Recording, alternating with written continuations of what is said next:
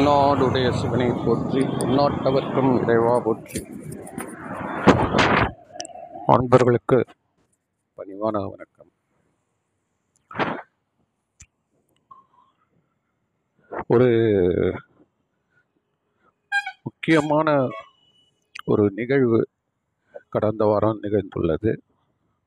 என்ன என்றால் நம் இசைஞானி இளையராஜா அவர்களுடைய புதல்வி அவர்கள் இயற்கை எழுதிவிட்டார்கள் இது ஒரு பக்கம் இருக்கட்டும். எங்களுடைய உறவினர் ஒருத்தர் இளைஞர் ரொம்ப வயசால ஐம்பது ஐம்பத்தஞ்சு வயசுக்குள்ளாக தான் இருக்கும் வச்சுக்கோங்களேன். இந்த காலத்து கலைஞர். அவரும் அதே மாதிரி சேம் அவரும் தவறி விட்டார் இந்த ரெண்டு விஷயத்துலையும் ஒப்பிட்டு இந்த நோய் வந்தால் இப்படி இருக்கணும் அந்த நோய் வந்தால் அப்படி இருக்கணும் இதை செய்யணும். அதை அலசி ஆராயறதுக்கு நான் வரல. அது ரொம்ப பேர் இப்போ பண்ணிகிட்டு இருக்கிறாங்க. இவர் செய்த தவறு என்ன? அவர் செய்த தவறு என்ன? என்ன? ஒருத்தன் எழுதுறான் இளையராஜாவுக்கு பணத்தாசைங்க. அதனால தாங்க அந்த பொண்ணு வந்து விட்டுட்டாருங்க. ஏங்க அது படுத்துட்டு இருக்குது இலங்கையில். அங்கே போய் இசை கச்சேரி அன்னைக்கு வச்சுருக்காங்க. அப்படின்னு ஒருத்தன் சொல்கிறான் இன்னொருத்தன் சொல்கிறான் அந்த பொண்ணுக்கு நிம்மதி இல்லைங்க வாழ்க்கையில். அதுக்கு வந்து விவாகரத்து ஆயிடுச்சு அது எப்பயோ அது அது அவ்வளோதான் அந்த கஷ்டத்தினால தாங்க அந்த நோய் வந்துச்சுன்னு. அவன் இன்னொருத்தன். இன்னொருத்தர் திரும்பி அங்கேருந்து வந்து சொல்கிறான் சரியாக ட்ரீட்மெண்ட் எடுக்கல சார் இதெல்லாம் முதலையிலேயே பார்க்கணும். நான் அதெல்லாம் நான்லாம் பாருங்கள் மூணு மாதம் ஒரு வாட்டி கரெக்டாக செக்கப் போயிடுவேன். ஆமாம் அதனால் இதெல்லாம் வந்து சரியாக கவனிக்கலையாம் ஏதோ சரியாக வந்து நினச்சி விட்டாங்க அப்படின்னு இவன் இன்னொருத்தர் வந்து சொல்கிறான் அது வந்து ஏங்க எல்லாருக்கும் உங்கள் குடும்பத்தில் ஒருத்தர் ஒருத்தர் பேசிக்க மாட்டாங்களாம். அம்மா இந்த பொண்ணுங்க சொல்லி இப்படி. அச்சா நான் என்ன கேட்குறேன் இது மாதிரி ஒருத்தவங்களுடைய வாழ்க்கையில் நடக்கிறத எந்த நாட்டிலையும் இவ்வளோ கேவலமாக யாருமே இன்னொருத்தவங்களுடைய பர்சனல் மேட்டரை பற்றி பேசவே மாட்டான் வரான் சார் ஃபாரின்லேருந்து அவன் ஃபாரினில் இருக்கிறவன் எப்படி ஒவ்வொருத்தரும் ஒருத்தன் துக்கம் விசாரிக்கிறான். ஒரு கருப்பு ட்ரெஸ் போட்டுப்பான் கருப்பு கண்ணாடி போட்டுப்பான் ஒரு மெழுகுவத்தி ஏற்றி வைப்பான். சம்பவம் நடந்த இடத்துல. இல்லைன்னா போய் சைலண்ட்டாக நின்றுட்டு போயிடுறான். நம்ம வந்து நம்ம ஆயிரம் ஆயிரம் ஆண்டு பரம் பாரம்பரியம் நம் இந்த பாரம்பரிய தமிழர் பாரம்பரியம் அதுக்கு முன்னாடி எல்லாம் பேசுறிய. இந்த மாதிரியான ஒரு டாபிக் எடுத்து நமக்கு அந்த மெடிக்கல் சயின்ஸ் பற்றி எதாவது தெரியுமா? சரி மெடிக்கல் தான் தெரியாது. ஆன்மீகமாவது தெரியுமா? உன் தெரு தெரு பிள்ளையார் கோயில் வச்சுக்கிறாங்க. யாராவது ஏதாவது பேசுறது யாராவது நல்ல ஆளுங்க நல்லவங்க பெரியவங்ககிட்ட போய் உட்காந்து கேட்டிருக்கியா? எதுவும் கிடையாது. இதுவும் இல்லை அதுவும் இல்லை. ஆனால் நான் பேசுவேன். நான் எதுனாலும் எடு- இது வந்து இந்த நான் சொன்ன இந்த ரெண்டு குடும்பத்துக்குமே வந்து பொருந்தும். இது மாதிரி தேவையில்லாமல் எடுத்து இந்த மாதிரி எடுத்து போட்டு பேசுவது என்பது அது நாகரிகம் இல்லைங்க. நம்ம அதாவது டைரெக்டாக தாக்குங்க. தைரியம் இருந்தால் டைரெக்டாக தாக்கு வந்து. நீ செய்தது இது தப்பு அப்படின்னு தைரியமாக சொல்ல. உன்னுடைய மனசில் இருக்கக்கூடிய அவர் மேலே இருக்கக்கூடிய வன்மத்தை அதான் வன்மம்னா ஏற்கனவே நீ டிசைட் பண்ணிட்டு வந்தால் கெட்டவன். இல்லை அவன் அவனுக்கு அவன் வளர்ச்சி உனக்கு பிடிக்கல. அதனால் கை கால் வச்சு அதுக்கு ஒரு உருவாக்கி அதுக்கு ஒரு கதை செட் பண்ணி அதை விட்டு விட்டு இருக்கிறோம். இதை செஞ்சால் தான் நம்ம மனுஷன். அது மட்டும் அதுவும் நீங்கள் நல்லா தெரிஞ்சுக்கணும். இதை செய்யல வச்சுக்கோங்க. அவன் இந்த துக்க வீட்லயே கூட ஓரமாக உட்காந்துன்னு அந்த செத்து போனவனை பற்றி பேசினு இருப்பான். அவன் ரொம்ப ஆட்டம் ஆடிட்டானுங்க அப்படின்னு. இது இப்போ இளையராஜா பற்றி பேசுகிற மாதிரி. ஏங்க அவருக்கு தெரியுமா? அந்த பொண்ணு அப்போவே இறக்க போகுதுன்னு. ட்ரீட்மெண்ட் எடுத்துங்குது பொண்ணு பார்க்கறதுக்கு போகிறாரு போகிற வழியில். ஏன்னா ட்ரீட்மெண்ட்ன்றது நடந்துன்னு இருக்குல்ல இந்த வாரமே அந்த அம்மா போயிடுவாங்கன்னு. யாருக்கு தெரியும்?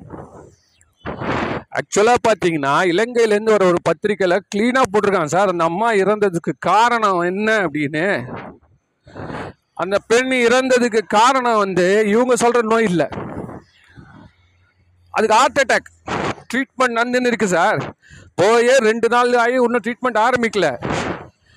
அதெல்லாம் வந்து செட் பண்ணிவிட்டு நல்லா ரெஸ்ட் எடுக்க வச்சுட்டு அதுக்கப்புறம் இவங்க மொல்லமாக ஒரு எண்ணெய் கிண்ண தேத்தாந்து வச்சுருப்பான். ஆயுர்வேதம். வச்சோன்னே அது என்ன ஆச்சோ தெரியல பட்டுன்னு ஹார்ட் அட்டாக் போயிடுச்சு. கதை கதைன்னு அங்கே இருக்கிறவன் சொல்கிறான் கிட்ட இருந்து பார்த்தேன். இவனுங்க எழுதுறானுங்க. இந்த ஸ்டேஜ் அந்த ஸ்டேஜ் போயிடுச்சுன்னு. அப்படி அந்த மாதிரி ஒரு படுக்கையில் இருக்கிறப்ப அவர் போவார். ஏங்க எந்த பெத்த அப்பனும் அந்த மாதிரி செய்வாங்க எதையாவது வந்து நான் என்ன சொல்கிறேன் இது இதை வந்து ஊக்குவிப்பது யாருன்னு சொல்கிறேன் நம்மளே தான். நானே தான். நீங்களே தான்.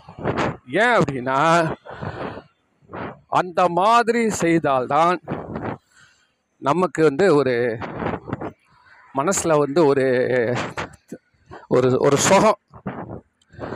அப்பா ஆ அப்போ நம்ம போகிறது தான் கரெக்டரா அவன் வேகமாக போய் பார் அவன் பார். வேறாஜா நிம்மதிக்கு தான் அவனுக்கு? லோ சம்பாதிச்சான். பொண்டாட்டி போயிடுச்சு. பிள்ளை வந்து அவன் இவன் சொல்லி போச்சு பேச்சு கேட்காம அவன் பாட்டு கல்யாணமாக பண்ணி போய்ங்கிறான். இவன் ஒரு மதம் அவன் ஒரு மதம். ஏதாவது நம்ம என்ன நினைக்கிறோம்ப்பா நம்ம பசங்க நம்ம ஒழுங்காக வளர்க்குறோம்ப்பா ஏன்னா எம் நம்மளுக்கு வேறு எந்த விதத்துலையும் சாதிக்க தெரியாது இல்லை அதனால நம்ம இப்படி தான் பேசுவோம். அப்படி தான் பேசி ஆகணும். என்ன சார் இப்படி சொல்ல ஆமாம் நீங்கள் அந்த சாதனையை முடிக்கிற வரைக்கும் நீங்களும் அது மாதிரி இந்த சமுதாயத்தில் நடித்து தான் ஆகணும் நடித்து கொண்டு தான் இருக்கிறீர்கள். ஏன் அப்படின்னா நீங்கள் ஒன்றுமே பேசலைன்னா வந்தவன் ரெண்டு பேர் சேர்ந்துன்னு உங்களை பற்றி பேச ஆரம்பிச்சிருவான். ஆமாம் கம்முன்னு இருந்தா வந்து உட்காந்துங்கிறான் பாருந்தால் ரெண்டு வார்த்தை கூட யாருக்கிட்டையும் பேச மாட்டான். இவன் தம்பி இருக்கானே அவன் தாங்க கில்லாடிங்க. எல்லாரும் இப்போ என்ன ஏது? உக்காந்தானே போதும். நாட்டு நடப்பு மொத்தத்தையும் கீழ் கீழிட்டு போயிடுவான். அவங்ககிட்ட அஞ்சு நிமிஷம் பேச்சு கொடுத்து பாருங்களேன். எல்லாம் தெரியும். அவன் நல்லா கலகலன்னு ஊடு பூந்து என்ன எப்படி இருக்குன்னு கேட்டு போவான் சார். இது பெருசு முசுடுக்கணும் இது இந்த பதில் நம்மளுக்கு தேவையா? இது ரெண்டு இது எடுத்து வச்சுன்னு ரெண்டு நம்மளுக்கு அவனுக்கு அவனை தூண்டி விடுவானுங்க. ஏ என்னடா உங்கள் அண்ணன் வந்து ரொம்ப த கருமாக போகிறான் வரான்? அப்படி விடாதுடா அவன் மேலே கேஸ் போடுறானுவான் இது இதுக்காகவே எல்லாம் பயந்துன்னு நாலு பேர்கிட்ட நல்ல வார்த்தை பேசிட்டு போகிறான் அதுதான் உலகமே நாடக மேடை. ரொம்ப அழகாக ஞானிகள் சொல்லியிருக்காரு நான் எனக்கு ரொம்ப நாள் அது புரியாமல் இருந்தது. இப்போ தான் புரியுது. நாடக மேடைன்னா என்னென்னா நடிக்கிறான் சார். எல்லாரும் நடிக்கிறான். நீங்கள் போன உடனே உங்கள் எதிரில் அது வரைக்கும் உங்களை நல்லதுன்னு சொல்லியிருப்பான். உங்களுக்கு எப்படி இருக்கும்? ஓ நம்மளுடைய துணை கதாநாயகர். ரெண்டு பேர் சினிமாவில் வருவாங்கல்ல? அது மாதிரி நம்ம கதாநாயகன். இந்த இந்த இவன் ரஜினியும் இவனும் வரா மாதிரி பிரபு வரா மாதிரி குரு சிஷ்ய மாதிரி இவர் தான் பா பரவாயில்லப்பா இந்த பையன் நம்மக்கிட்ட நல்ல வார்த்தை பேசுகிறான்ப்பா இவன்டா அப்படின்னு. நீங்கள் போன உடனே அடுத்த செகண்ட் அவன் வில்லனை மாறிடுவான். நீங்கள் போனோடனே உங்களை பற்றி அவன் அடுத்த ஆளுகிட்ட சொல்லி விடுவான் அவர் நல்ல மனுஷன் தாங்க. ஆனால் கொஞ்சம் கை நீட்டுறாருங்க அங்கே. முடிஞ்சு போச்சு உனக்கு. முடிஞ்சு போச்சு. இதுதான் நாடகமே உலகம். அதுதான் இந்த உலகம் நாடகமாக இருக்குது இறைவன் தான் வந்து இயக்குனராக அதை நடத்திட்டு இருக்கிறான். அதனால் இது வந்து உங்களுக்கெல்லாம் தெரிந்தது. இருந்தாலும் அதை நீங்கள் வந்து புரிந்துக்கணும் என்ன புரிந்துக்கணும்னா இது அல்ல வாழ்க்கை. ஏதோ கூத்தாடுறோம் போகிறோம் வரோம். எவ்வளோ நாள் இதை கூத்து நடக்கும்? என்னைக்கு இறைவன் ஒரு அப்படி அப்படி அப்படி ஒரு சின்னதாக அப்படி ஒரு கால்லேருந்து அப்படி ஒரு கட்டவரில் எடுத்தா வச்சுக்க நம்ம லைன் கட் ஆகிடும் அவனுடைய சக்தியில் தான் இந்த நிமிஷம் நம்ம இயங்கி கொண்டு இருக்கிறோம் அதனால நல்லதே பேசுவோம். கெட்டது பேசுகிறவனுக்கு கூட நல்லதாக திருப்பணும். அதான் அதுதான் ரொம்ப முக்கியம். அவன் அப்படியே திரும்பிப்பான். நீங்கள் உண்மையில் பேச ஆரம்பிச்ச விஷயம். ஆமாம் ஆமாம் சார் நீங்கள் சொல்கிறது தான் சார்.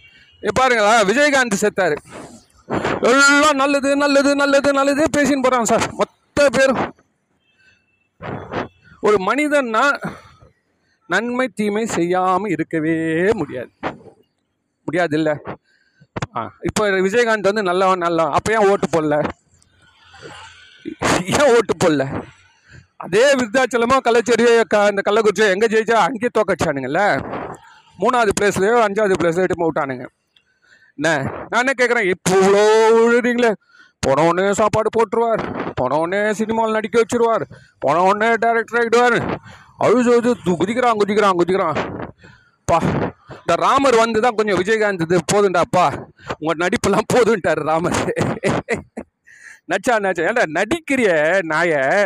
அவ்வளோ தொலை சொல்கிறியா அப்போ அவர் பின்னாடி போ. இல்லை அவர் குற்றமற்றவரா?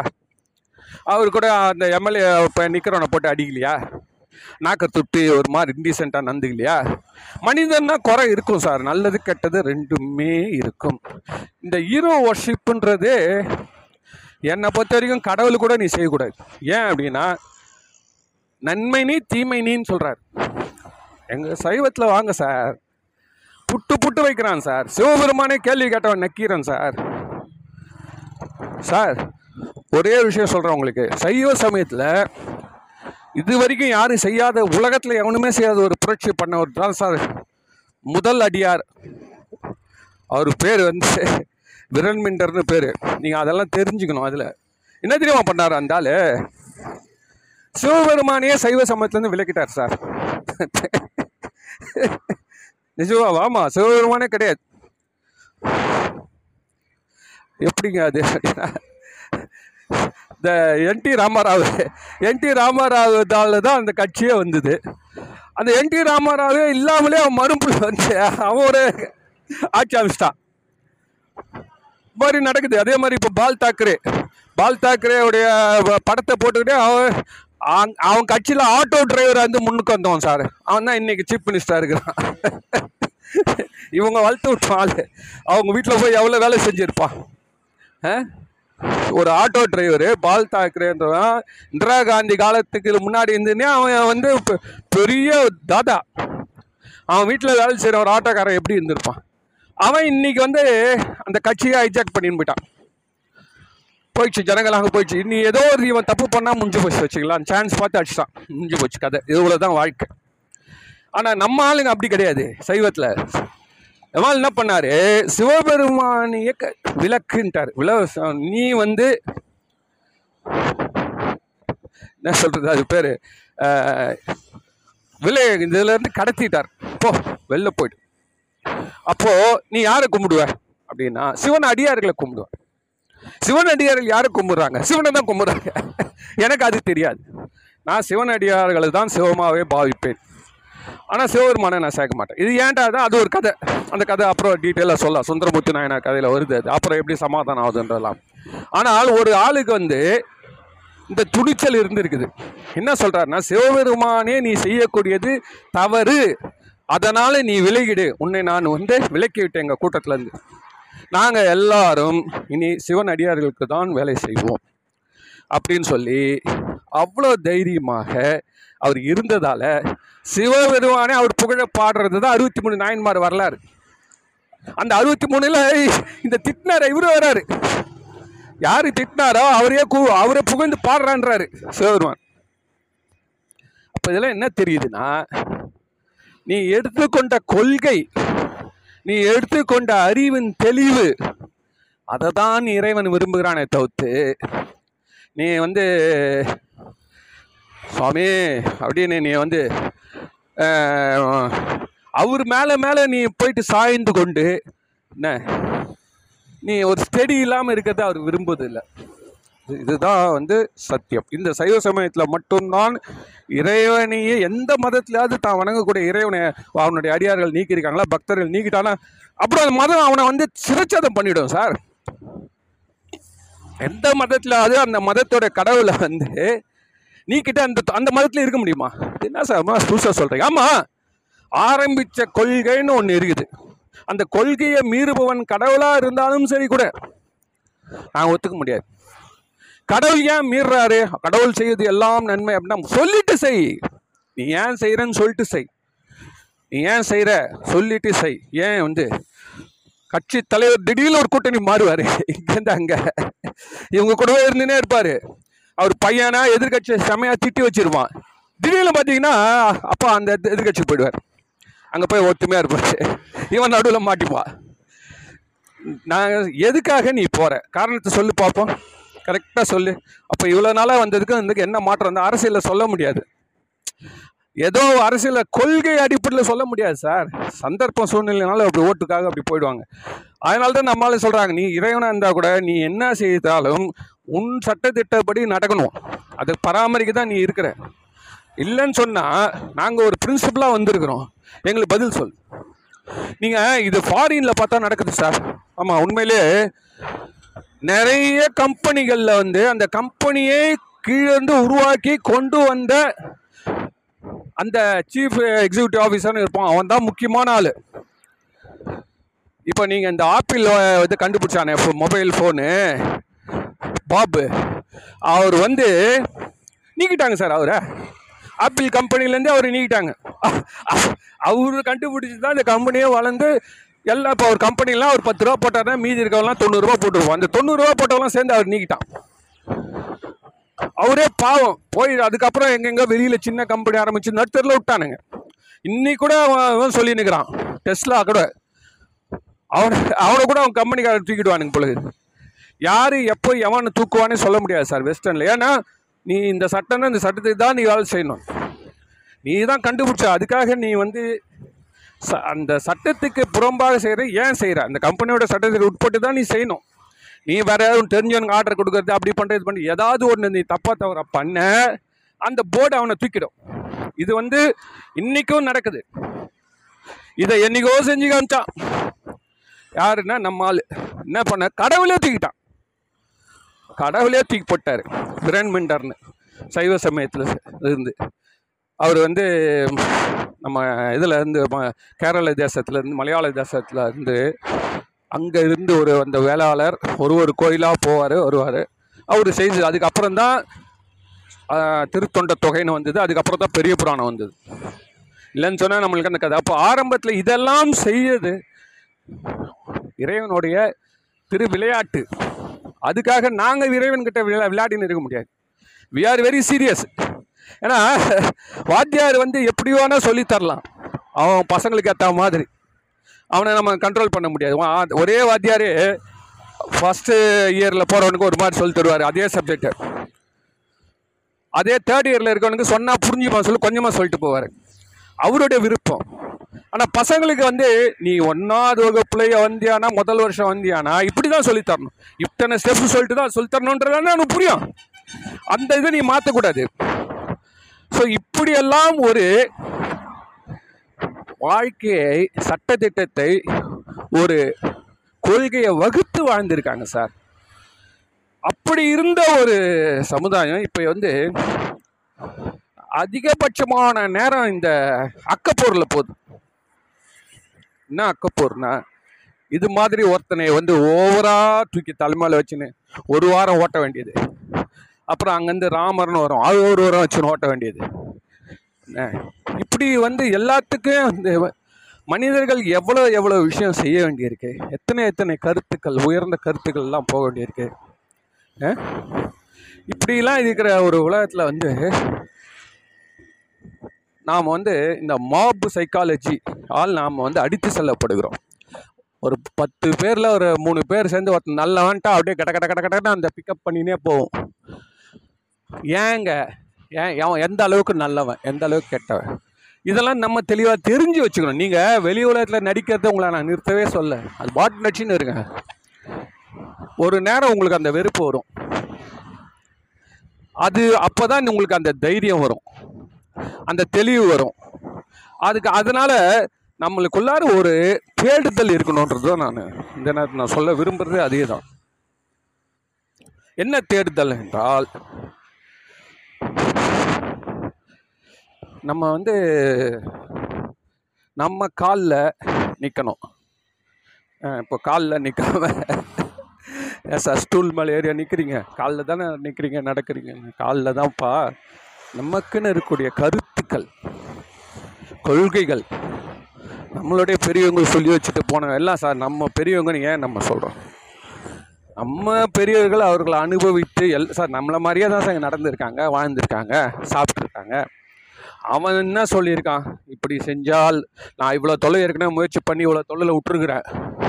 அதனால் என்னுடைய இந்த அறிவை பயன்படுத்தி நீ மேலேறிச்சல் புது புது சேலஞ்சஸ் வரும் வாழ்க்கையில். புது புது விதமான சங்கடங்கள் வரும். அப்போ எப்படி நீ அதை எதிர்த்து நிற்க போகிற எப்படி நீ செய்வ?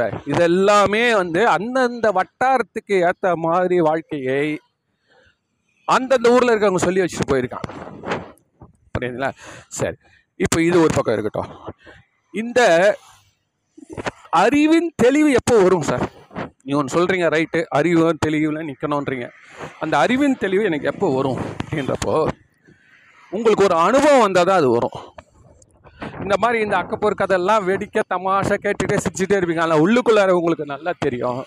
யார்? எவ்வளோ தூரம்? நல்லவன் கெட்டவன். எவ்வளோ தூரம்? எது? உங்களுடைய உரை கல் எடுத்து நீங்கள் உரைச்சி பார்த்துட்டே இருப்பீங்க. உரைக்கல் உங்ககிட்ட ஒரு ஒரு தராசு இருக்கும். அந்த தராசில் வச்சு நீங்கள் பார்த்துட்டே இருக்கணும். என்னென்னா இது எவ்வளோ தூரம் நல்ல விஷயமா கெட்ட விஷயம்.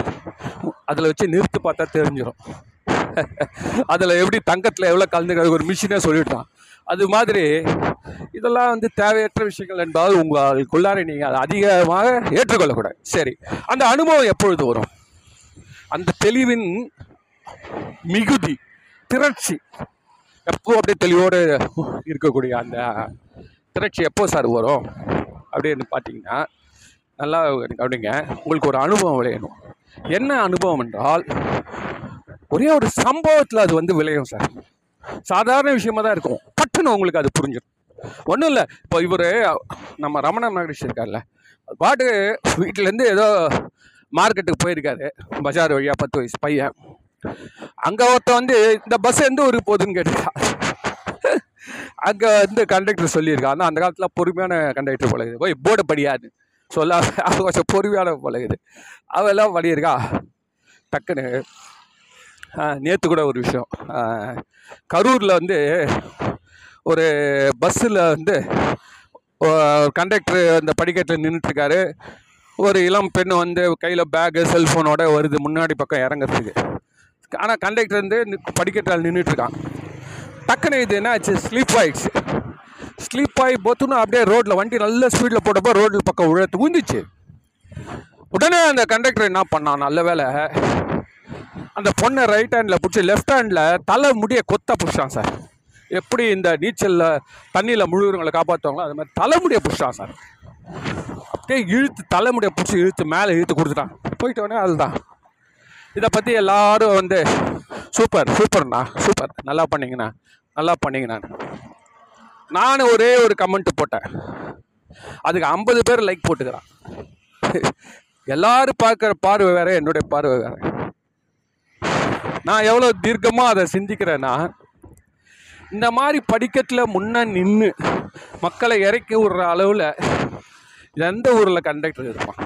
ஏன்னா நான் வந்து இருந்ததெல்லாம் சென்னையில். கண்டக்டர் தன்னுடைய சீட்டில் அமர்ந்திருப்பார். அப்புறம் யோசனை பண்ண ஓ இது தனியார் பஸ்ஸாக இருக்கணும். அப்புறம் அந்த சீட்டு அமைப்புலாம் பார்த்தேன். ஆமாம் தனியார் பஸ்ஸு அப்போ நான் பதிவு போட்டேன். அருமை தம்பி கண்டக்டரு இந்த தனியார் பஸ் கண்டக்டருக்கு வாழ்த்து சொல்லுங்கள் அப்படின்னு போட்டேன். அப்பதான் எல்லாருக்கும் மண்டையில் புரிஞ்சுது. எந்த ப்ரைவேட்டு பஸ்லேயும் இப்படியெல்லாம் இதை கவர்மெண்ட் பஸ்ஸில் நின்று வழியில் நின்று இறக்கி ஏற்றி விசில் கொடுத்து அனுப்புறது கிடையாது. இவங்களுடைய பாடு இந்த ஸ்டேஜ் க்ளோஸ் பண்ணுறதுலே என் வாழ்க்கை முடிஞ்சு போயிடும். யாருக்கே கவர்மெண்ட் பஸ்ஸில் இருக்கவன். அவன் மேலே நம்ம தப்பு சொல்லலை. அந்த கண்டக்டர் என்றால் முழு பொறுப்பு பஸ்ஸுக்கு. கண்டக்டர்ன்ற வார்த்தை எடுத்து வச்சுக்கோங்களேன். நம்ம ட்ரெயினில் வர கார்டு மாதிரி சார் பெரிய பொறுப்பு சார் கண்டக்டருக்கு நீங்கள் வந்து அவனுடைய பொறுப்பு எடுத்து பார்த்தீங்கன்னா பயணிகளுடைய டிக்கெட் கொடுத்து காசு வாங்குறது மட்டும் பயணிகளுடைய வேலை அந்த கண்டக்டரோட வேலை கிடையாது. எத்தனையோ விதமான ஆள் எத்தனையோ விதமான நிலையில் வருவான். அந்த பப்ளிக் நடுவில் வரப்போ ரவுடிகளும் வருவாங்க. இல்லையா? போதையாசாமிகளும் வருவாங்க தீங்கு செய்வர்கள சோஷியலி சமூக தீங்கு சக்திகள்லாம் கூட வரும். இல்லை வந்து சில பேர் வேதனையில் வருவான். தற்கொலை பண்ணி பண்ணி குதிக்கிட்டு கூட வருவான். எவ்வளோ பேர் எத்தனை பேரையும் அவங்க சமாளிக்கணும்.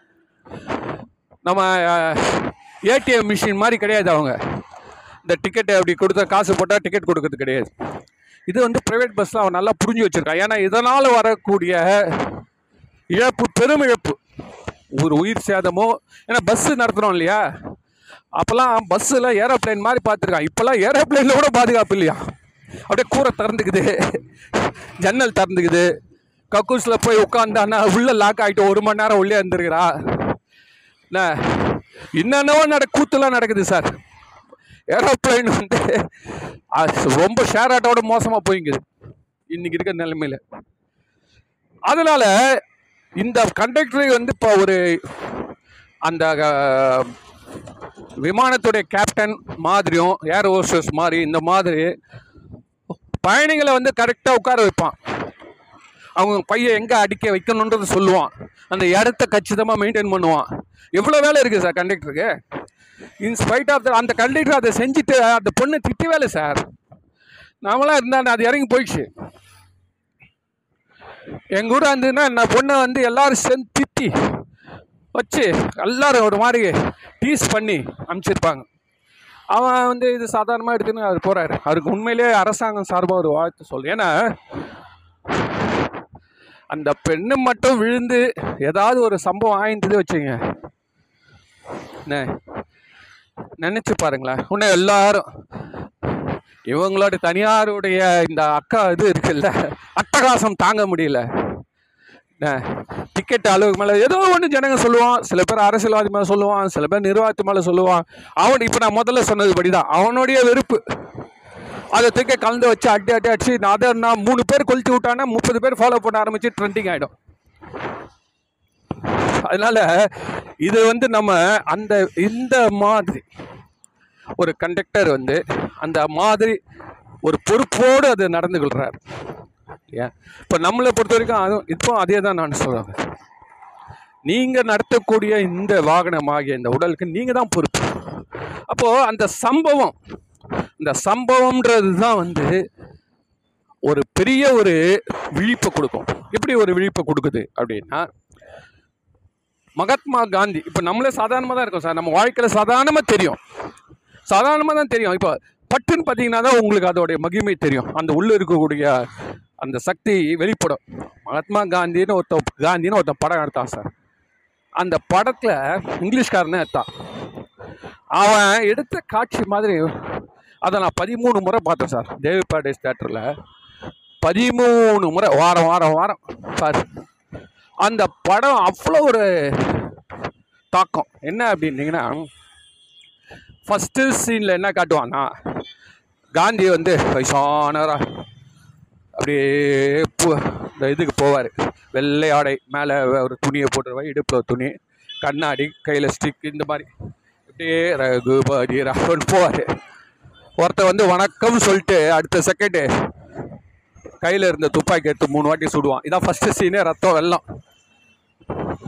டக்குன்னு அடுத்த சீனில் காட்டுவான். தென்னாப்பிரிக்காவில் வந்து நட்ட நடு ராத்திரியில் ஒரு ட்ரெயின் போயின்னு இருக்கும் சார் புகை வண்டி. அது உள்ளே ஃபஸ்ட் கிளாஸ் டிக்கெட் வந்து பார்த்தீங்கன்னா ஏசி வச்சுருக்கோம். ஃபஸ்ட் கிளாஸ் வந்து தேக்கு மரத்தில் ஏசி வச்சுருக்கோம் பிட்டிங்லாம் அதில் ஒரு ஆசாமி நல்லா டிப் டப்பாக நம்ம அரவிந்த் சாமி மாதிரி இருப்பார். ஜம்முன்னு. கோட் ஷூட்டு டைலாம் போட்டு பஷு பல பழக்கம் இந்த லெதர் பேக்ஸ் இதெல்லாம் பக்கத்தில் வச்சுக்கிட்டு அப்படியே கால் மேலே கால் போட்டு ஒரு நாவல் படிச்சுட்டு இருப்பார் படிச்சுட்டே இருக்கிறப்போ யார் தெரியுமா அவர்? அவர் தான் காந்தி. பிற்காலத்தில் ஒத்த அரை துணியில் போய் மகாராணியாரை பார்க்க போகிறான் இடுப்பில் அரை துணி மகாராணியாரை பார்க்கணுன்னா இன்றைக்கும் கோட் ஷூட் போட்டு தான் போகணும் அதுதான் அவங்களுடைய சட்டமே. முறை முறையாக ஆடை அணிந்து கொண்டு வரணும். சும்மா கண்டவெல்லாம் வந்து அவங்கள டிஸ்டர்ப் பண்ணக்கூடாது.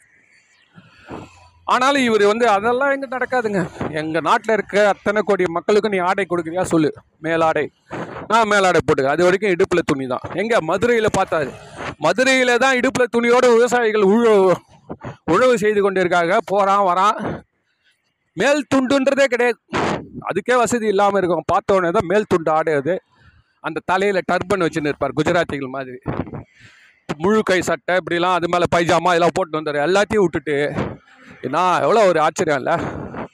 வெறும் அரை துண்டோடு போக ஆரம்பிச்சா சார் வெறும் இடுப்பில் துண்டு. அவன் கேட்குறான் இங்கிலீஷ்காரன் ஹூ இஸ் திஸ் பக்கிரி? இந்த பக்கிரி எங்கேருந்து வந்தான்னு கேட்குறான் Winston Churchill of naked fakir. இவனை போய் உள்ளே விட்றீங்களேன்னு. இவனுங்கன்னா அவ்வளோ மரியாஜன் அவனுக்கு அந்த சுதந்திரம் அவர் வாங்கி கொடுத்தது கூட முக்கியம் இல்லை சார் வாங்கி கொடுத்ததற்கான வழிமுறை தான் இன்றைக்கி இந்தியா ஓட்டினுக்குது சுதந்திரம் யாருனாலும் வாங்கி கொடுத்துடலாம். யார் நீங்கள் ஆயிரத்தி தொள்ளாயிரத்தி நாற்பத்தி ஏழுக்கு அப்புறம் இங்கிலீஷ்காரன் எல்லாரையுமே விட்டான். நல்லா நினச்சி பாருங்க. ஆயிரத்தி தொள்ளாயிரத்தி நாற்பத்தி ஏழு நம்ம சுதந்திரம் வாங்கினோம் அவன் வந்து ஒரு முப்பது நாடை பிடிச்சி வச்சுக்கிறான் வச்சுக்க ஆயிரத்தி தொள்ளாயிரத்தி அறுபதுக்குள்ளார மொத்த நாடும் விட்டுட்டு போயிட்டான். இப்போ அவன் கையில் எந்த கண்ட்ரோலுமே கிடையாது. காலத்தோட விழிப்பு அது. முடிஞ்சு போச்சு. ஜனங்க பொங்கி பார்த்தீங்கன்னா கடைசி வரைக்கும் இந்த இந்த பக்கம் வியட்நாமா அந்த பக்கம் அது கம்போடியா அந்த பக்கம் இதுன்னுவான் அதுன்னுவான் ஆப்பிரிக்கா நாடுகள்வான் எல்லாத்தையும் விட்டான் விட்டானா இப்போ நம்மளுக்கு கூட ஒரு காந்தி இல்லை வேற யாருனா வந்தால் கூட ஒரு பத்து வருஷம் கழிச்சு சுதந்திரம் வந்திருக்கோம் வச்சுங்க அதை வச்சு காப்பாற்றிருக்க முடியாது. அந்த இப்போ இன்னைய வரைக்கும் வச்சு காப்பாற்றிருக்காருன்னா என்ன காரணம்னா காந்தியோடைய வழிமுறை இந்திய நாட்டோடைய வழிமுறைக்கு ஒத்து வந்திருக்குது. ஆமாம் நம்ம வந்து பொறுமையாகவே போராடுவோம். என்ன? நம்ம நிதானத்தோட கைப்பிடிப்போம் கடை அதனால் வந்து அவன் வந்து கண்டிப்பாக ஒரு நாள் ஒரு நாள் போயிடுவான். இந்த மாதமே எலெக்ஷன் வச்சு இந்த இப்போவே அயோத்தி கோயில் கட்டினா தான் இந்த எலெக்ஷன் ஜெயிப்புன்ற அவசரம்லாம் அவர் கிடையாது. யாருக்கு? காந்தி கிடையாது. அவரே வயசாகி போச்சு. எத்தனை வருஷமா? என்ன இன்னும் பத்து வருஷம் கூட உட்காந்துங்கிற வட்டம். ஆனால் இந்த முறையில் தான் போராடுவேன்றார். சார் இரண்டாம் உலக போர் வருது சார். எல்லாரும் சொல்கிறாங்க இந்த நேரத்தில் தான் இங்கிலீஷ்காரனை நம்ம முதுகில் குத்தணும். அவன் ஏற்கனவே ஜப்பானுக்கிட்ட அடி வாங்கி துச்சுன்னு இருக்கிறான். இப்போ நம்ம அச்சமானா விட்டு ஓடிடுவான்றான். காந்தி அவனை முடியாதுன்றாரு. நம்ம வந்து ஜப்பானை எதிர்த்து போராடணும். நம்ம படைகள் எல்லாம் நம்ம வீரர்கள் எல்லாம் பிரிட்டிஷ்காரனுக்கு சப்போர்ட் பண்ணணுன்றாரு சார். ஒரு எதிரியை எப்படி வீழ்த்தணும்? அவர் நானும் நன்னயம் செய்துவிடல் எல்லாம் இல்லை நம்மளுக்கு வந்து வச்சிருக்கிறான் சார். ஒரு எதிரியை எப்படி எதிரியாக தான் சந்திக்கிறது துரோகியாக நம்ம சந்திக்கக்கூடாது. நெஞ்சினால தமிழர்கள் சொல்லுவானா அடிப்பட்டவொடனே ஆத்தா ஓடி போய் பையன் செத்துட்டான் ஓடி போயிட்டு பையன் பா போயிட்டு நான் அழமாட்டாலாம் காயம் எங்கே வந்திருக்குது? மாறா முதுவா? எப்படி தமிழர்கள் எப்படி இருந்திருக்காங்க பாருங்க சார். இப்பேற்பட்ட ஒரு சமுதாயம் இவ்வளோ இப்போ வந்து இந்த அளவுக்கு வீழ்ச்சி அடைஞ்சதுக்கு காரணம் என்னன்னா அடிப்படையில் யாருக்குமே கொள்கை இல்லை. தெளிவு இல்லை. நம்மளுடைய பெருமை தெரியவில்லை. நம்மளுடைய சிந்தனையாளர்கள் ஏன்னா இது மூத்த குடின்றதால முதல்லயே அவன் சிந்திக்க ஆரம்பிச்சிட்டான். வேற ஒன்றும் கிடையாது. இந்த குடி வந்து மூத்த குடி சார். அதனால இந்த அனுபவங்கள் எல்லாம் பெற்று இவன் என்ன பண்ணுறான்னா இப்போ நான் சொன்னதுபடி சிவபெருமானே கொஸ்டின் பண்ணுற அளவில் இருக்கானா அவனுக்கு மற்றவங்களாம் எந்த மூளை? வேற மதத்தில் நடக்குமா சார்? ஸோ அதனால் இந்த அறிவின் தெளிவுன்றது நமக்கு எப்பொழுது விளையும் என்றால் ஒரு சம்பவம் நடக்கிறப்போ. என்ன சம்பவம்? காந்தி வந்து இந்த ட்ரெயினில் போகிறாரு செக்கிங் இன்ஸ்பெக்டர் வரான் வந்தோடனே அவன் சொல்கிறான் எங்கே டிக்கெட்டு அப்படின்னோடனே டிக்கெட் எங்கே இருக்குதுன்னு. டிக்கெட்டை வாங்கிறதுக்கு முன்னாடியே நீ பெட்டி பெட்டிக்க தூக்குப்பான்றான். ஏன்? அப்படின்றாரு. இல்லை நீ வந்து கருப்பன். நீ உனக்கு ஃபஸ்ட் கிளாஸ்க்கு வந்து ரூல்ஸ் கிடையாது. அதனால் நீ வந்து தேர்ட் கிளாஸ் போய் உட்காரு. அப்படின்றான். இவர் ஜம்முன்னு டிப்டாப்பாக வந்திருக்கிறாரு. என்ன? வீட்டிலேருந்து பணம் கொடுத்து அமைச்சிருக்கிறாங்க. எவ்வளோ நாள் நல்லபடியாக படிச்சுக்கிடுச்சு. அதுக்கப்புறம் இனிமேல் தான் படிச்சுட்டு வந்துட்டாரு. வேலைக்கு போய் செட்டப் பண்ணி இனிமேல் தான் ஒரு கா அந்த அட்வொகேட் ஆஃபீஸ் ஆரம்பித்து சம்பாதிக்கணும். நம்ம எப்படி பசங்களெல்லாம் யூஎஸ் அனுப்புகிறோமோ அந்த மாதிரி இப்போ அண்ணன் வந்து இப்போ தான் வேலைக்கு போகிறாரு அதனால் அவர் எங்கிட்ட தான் டிக்கெட் இருக்குன்றார். டிக்கெட் இருந்தாலும் நீ கருப்பன். இதுதான் எங்களுடைய சவுத் ஆப்பிரிக்காவுடைய ரூல் வெள்ளை இனத்தவர் மட்டுமே ஃபர்ஸ்ட் கிளாஸில் போக முடியும். உடனே அப்போ அவர் எதிர்த்து இது தவறு அப்படிலாம் சண்டை போடல. யோ எங்கிட்ட டிக்கெட் இருக்குது அப்போ ஏன் ஏன் விட மாட்டேன்றா அப்படின்னு சரி உங்ககிட்ட பேசினா வேலைக்கு ஆகாது. அப்படின்னு சொல்லிட்டு அவன் என்ன பண்ணுறான் அடுத்த ஸ்டேஷன் வருது. நைட்டு ஒரு ரெண்டு மணிக்கு வருது வச்சுக்கங்களேன். இந்த பறவைகளில் இந்த கீச் கிச்சன்ற நேரம் ஆச்சு இந்த பூச்சிகள் இனங்கள்லாம் பறவைகளோட இல்லை அந்த வண்டினமும் இந்த பூச்சிகள்லாம் கீச் கீச் அந்த நட்ட நடியில் அந்த சவுண்டு வரும். கிரிக் கிரிக் கிரிக் அந்த ட்ரெயின் வந்து நின்ன உடனே இருந்து ஒரு பெட்டி நல்லா கேமரா அருமையாக அமைச்சிருவான். உள்ளேருந்து முதல்ல ஒரு பெட்டி அப்புறம் ஒரு சூட் கேஸு அதுக்கப்புறம் அந்த ஹேண்ட் பேக்கு நாலாவது காந்தி வந்து விழுவார். உள்ள விஷயத்தில் ட்ரெயின் ஒரு புகை விடும் இன்ஜின் அப்புறம் கிளம்பிடும். கிளம்பினோடனே இவ கீழே விழுந்தவர் என்ன பண்ணுவார்? இப்படியே ரெண்டு கையும் தரையில் வச்சு நாம் முட்டி போட்டு விழுந்து கொடுப்போம். நாலு காலில் நான் சுவாமி அந்த அப்படியே விழுந்துருவாங்களா? அப்படியே கவுந்து விழுந்துருப்பார் சார். விழுந்துட்டு அப்படியே இப்படி நிபுறார் தலையை அப்படி தான் தூக்குவார். அந்த மாதிரி அவர் தலையை தூக்கினோடனே அடுத்த சீன் காட்டுவான். பெரிய மண்டபம். மூணு மாடி மண்டபம் உள்ள. பெருசாக தெரியும் உள்ளுக்குள்ளார போனால் பெரிய ஹால் அதில் ஆயிரம் ஆயிரம் இண்டியன்ஸ் ஏழைங்க பாழைங்க தொழிலாளிகள் இங்கேருந்து எவன்லாம் கூலி வேலை கூட்டி போனானோ எல்லாம் காந்தி காந்தி காந்தி. எல்லா தலைவரும் காந்தி வருவார்.